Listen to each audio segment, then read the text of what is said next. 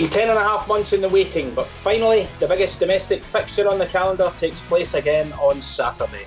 Celtic against Rangers at Celtic Park will not be the same without fans inside the stadium, but when it comes to importance to the people, value to the players and the management staff, and significance in the overall season, it's as massive as it ever has been. Huge games require huge names, so as we look ahead to the contest in Glasgow's East End, there's not really anyone else's views worth getting than Record Sports own Chris Sutton. He'll cast his eye over the game. We'll look at the teams, the tactics, the managers, the key men. In fact, we'll have a look at the lot. So, not much point in hanging around. Chris, how are you? Ready to go? Ready for the big game? Yeah, really looking forward to it. And you, you nailed it, really. No fans. And, uh, you know, it's going to be a very, very strange spectacle, isn't it? But uh, looks like we're going to have to carry on this way for for some time yet. Um, but both sets of, of players and, and management just have to concentrate on the on the game in hand. I mean, we might as well get that one. There's a couple of issues just to get out of the way straight away, Chris, before we get into the nuances of the game. I mean, your old firm debut, I think you scored after what? Inside a minute? 60,000 people. I mean, it's going to be completely different to what it was like on that occasion, isn't it, on Saturday? How do you think it'll be for the players? I know you've talked about it in other games I know you've said it's not an excuse, etc., etc. How do you think it'll affect the old firm game?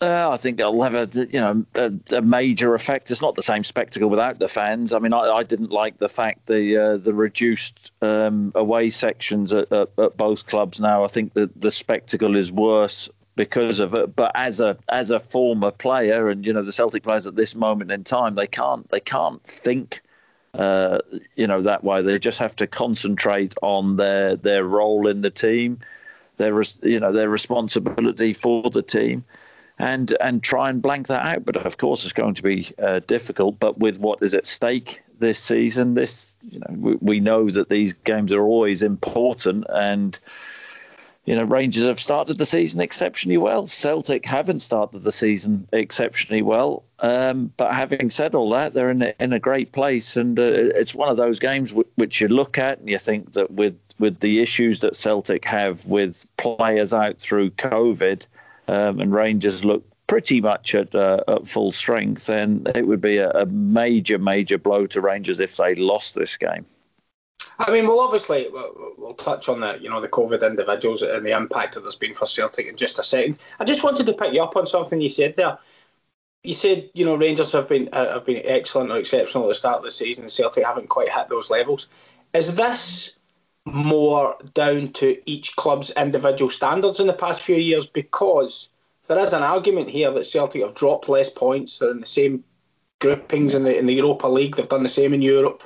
Um, you can argue they've got a better record in the league than Rangers have got at the moment. So is that well, just a, a, barometer of what they've done in the past? Basically, the, the standards that, that, they would they would both expect Celtic have um, the standards they've set.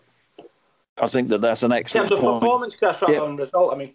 Yeah, but I mean, we you know we can't get away from the fact that Celtic have been have been bitty the performances. They haven't been fluent. There's you know, question marks over the system at times. Has been, uh, you know, Neil Lennon's been making a lot of changes uh, to rotation. Um, and the, you know, we can't get away from the fact they haven't hit the straps. They they haven't been at their best as we saw you know, at the, at the um, turn of the year when Leigh Griffiths got himself fit, got himself back in the team. Celtic bounced back from from that uh, defeat against Rangers at Celtic Park and, and bounced back in superb fashion. Uh, looked like they had a lot of goals in the team, a lot of energy in the team. And then subsequently, since the, the COVID break, Celtic have uh, have really started slowly and and started sort of in in first never really got out of first gear and but they have found a way of winning games which is yeah. really really important um, and, I think I've said, you know, we've done columns on this. If I was a Celtic player at this moment in time, I would be thinking devastated out of the Champions League, absolutely devastated. Muddled the way through into the Europa um, League group stages. That's great, but we haven't even got started yet. So, you know, the fact of the matter is, we win our game in hand, you know, we would be uh, would be top of the table. But we haven't, we haven't, we're not even at fifty percent. So on that basis, imagine when we do get started, and then the perception across the city is that Rangers are flying. They're playing some good stuff, great on the eye. Really, you know, they're really excited going into this game, and I, I think that you know across Glasgow, the feeling is that the Rangers are in you know, a, a, better place with the rhythm of their play this season. But, you know, as we know, we know what's happened to Rangers psychologically over the last couple of seasons, and they haven't been able to handle the pace. We're still very, very early on in the season, but there's no doubt, I think, psychologically, it would be a huge, huge uh, blow to uh, to lose this game because we can't get away from the fact that Celtic aren't at full strength. They're nowhere near going to be at full strength with, with what's happened with the COVID. You know, yeah, let's touch on that, so, Chris. Let's let's touch on that, Chris. I mm. mean, the, the build up has been dominated by that. Um, obviously, you know, Nir Bitton, Hatem Elhamed, both in the Israeli camp, out tested positive. Ryan Christie was a close contact to Stuart Armstrong, the Scotland squad, out. Odsonne Edouard was the first of the lot with the French under 21s mm-hmm. the day after the game at St Johnstone. Self isolating for 10 days. James Forrest is out injured.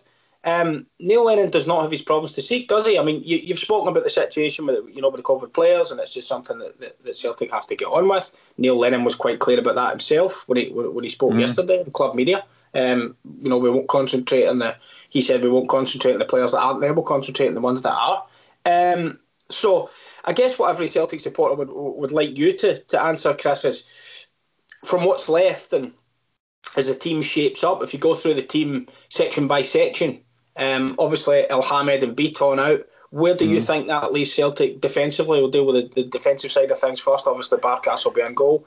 What do you think he'll do? Back three and well, it's virtually whoever's fit at the back, isn't it? If he goes with the back three, I mean, you, you, know, there's there's a question whether you know he might go to a back four again. I, I suppose he'll you know want to keep that same system at this moment in time, but it has to be Ajer, uh, Duffy, and and Christopher Jullien. Uh, yep. Will be interesting with the way that I think that that Rangers would be interesting. Rangers line, but Rangers would have, you know, I'd be thinking that they'll be thinking that Ryan Kent could be a big player for them. So where therefore would would would Shane Duffy play in that back line? Would he play centrally or would he play out on the you know, on the right hand side of that defence where Rangers might feel they would be able to maybe expose him in in in one v one uh, situations. I think with with Celtic, the we know the right wing back is going to be. Um, you know that's that's Jeremy Frimpong, and he will have a, a, big job on his hands. The left side's a really interesting one because Greg Taylor, um, you know, I, I do think that has been an issue. The system and, and Greg Taylor certainly in an attacking sense does he give the team enough? Uh, Laxalt has come in from AC Milan. You would have thought that uh, that you know he's come to play. So that you know that's a big call. How fit is he? You know what level is he actually at? I think that you know then you look in the, in the midfield. I think Neil Lennon will go for Scott Brown and McGregor. That's um, nailed on, isn't it, Chris? It, it, it looks they're both it, fit and okay. They're yeah. nailed on for two positions. Yeah, it looks that way, doesn't it? And yeah. uh, and then you know, there's question marks then for the for the other positions. I, I think I think Ntcham, um, I think Ntcham will play. I think that he's a you know had a, had an okay start to the season. And he'll be an important player, of course, of missing missing Ryan Christie. I wouldn't be surprised if he then goes um, Elyounoussi and uh, playing off Klimala. And I say Klimala because uh, I, you know I'm not I'm not party to what's gone on on the training ground. But you think Ajeti, how how fit would he be to actually last 90 minutes? Uh, Edouard clearly. You know, we don't know his condition. He's going to come, you know, come back. We don't know how badly he's been affected by COVID. Um, but we can't sit there and, and, actually say that he would have done the, the necessary work um, for him to be ready for this game. And then Leigh Griffiths, brilliant goal, which he scored at um, up at McDiarmid Park at, at St Johnstone. But, you know, he, he wasn't on long. I saw the interview after the game and he was blowing. So, you know, it, it's not just about goal scoring in this game of course, it's about leading the line. So, on that basis, um, you'd say Klimala you could argue fourth choice, but that that seems to be that uh, you know that there's a good chance of him starting the game. That's and, a big and, call, Chris. That's a big call because I know I know you haven't been convinced with him um, yeah. in all aspects of his game, talent wise, but I know you have been impressed with the attitude and the work yeah. and the effort. Love the goal he, yeah, love the goal he scored at St Johnstone. You know, got got clattered, got up, slotted it in nicely. I think that he's growing in, in confidence. I think he could be real nuisance value to the Rangers backline, and I think it's one of those you never get a minute's peace with uh, with Klimala. He, he's a grafter, he's a hard worker, he's an awkward player. Sometimes you know, I'm not so sure he knows what he's going to do, but I do think he's he's getting better. I really, really like his hunger and, and the, the, the desire which he you know has shown in games. And as I say, I think he's improving in the Celtic jersey. It's not it's not ideal that Celtic you know going into this game. Absolutely not ideal. Um, you know, we saw Celtic going into the uh, into into the League Cup final last year without the. Yeah uh, a, a, not recognised striker. I know Lewis Morgan sort of played up top in that game, but then Odsonne Edouard came on and changed the game. It will just, I mean, the question mark is is is how fit is Odsonne Edouard really? But uh, you know, I wouldn't have thought. It. I think from what you're saying, Chris, I think, would it be fair to say that you know the importance in these uh, in a Rangers against Celtic game normally, um, you can't really carry passengers and the feeling would be that regardless if you know if Odsonne Edouard is you know health wise is feels okay, he probably hasn't done any proper training or anything for for his ten days. Ajeti obviously has has missed recent games because of the hamstring injury, and Griffiths probably isn't up to peak fitness. Is it a case that Klimala would be the one who would be one hundred percent, and he would be the one who could you know at full pelt? Basically, is that would that is that what would swing the deal? And then, of course, as you mentioned, the Betfred Cup final last year the prospect of having Edouard or Ajeti in reserve. Yeah, well, you know, oh, the, the influence Griffiths. that can make when you bring them on because you saw what happened in the cup final when Edouard came on it. So that yeah. seemed to spook the Rangers back then. I mean, it's, you know, it's interesting, isn't it? Because you, you know, Neil Lennon could have those three players on the bench, but we can't honestly say that they're going to be up to speed fitness wise. That's just not going to be the case. Leigh Griffiths yeah. would have, you know, had another couple of weeks uh, training under his belt, which would would have been really important. But he's been missing for months and months and months now. You know, condition wise, he wouldn't be at the level. And yet he, you know, was was doing all right. Um, you know, surprising that uh, that you know, at times when he was, you know, Neil left him out and sort of maybe tried to nurture him because he didn't want, you know, was always wary about him getting an injury, which, yeah, you know, eventually he did, he did, get. Yeah. But you can't go into these games half baked, and and that's the issue. You know, you can't yeah. have a have somebody up top who who's not fit enough and not going to cause a problem. Which I think at this moment in time, Neil's hand looks like it's pretty much forced in, into playing Klimala, but you know where if I'm honest, when I first saw Klimala, I didn't think that he was, you know, anywhere near up to the mark. But but he, he's he's growing on me, and I think he's growing on the Celtic fans. They know they're going to get a good, honest shift in. They know that he can be nuisance value. I think that his finishing can improve. But I, you know, I, I like the way he's improving in a in a Celtic jersey. So I think that, you know, if you're asking me at this moment in time, who's going to start up top, I think it will be um, Patrick Klimala. How would you assess the the tactical approach in terms of how Celtic go about it, um, Chris? Because it's almost unthinkable for Celtic in any domestic match at home not to be on the front foot and to be pressing and to be, you know, attack minded. But there is a school of thought that Rangers have their success in Europe due to the fact teams mm. come on to them and they can play on the count, maybe on the counters a bit unfair, but you know they have pace to get in behind through Kent and guys like that, and that it may suit Rangers more if Celtic did come on at them. Would how do you assess it? If you know if you were in Neil Lennon's shoes, would you be tempted to play a little bit tighter? Um, you know, given the fact mm. that a point's probably not a bad result for Celtic, given everything that's happened in the build up to the game, or do you think no, no, this is a home game? Celtic have got to go on the front foot and try and win it. I don't think it has to turn into a macho contest. You know, it's it's about winning the game first and foremost. And with with the situation with the squad which Neil has at the moment and players not fit, then you know the main thing is is to set up and I think be difficult to beat. you know, it doesn't matter who dominates possession, who who dominates the game. Eh, the only thing that matters is the result. So, you know, Rangers a little bit like Celtic at times this season. They struggle when teams narrow up, make it difficult to play through.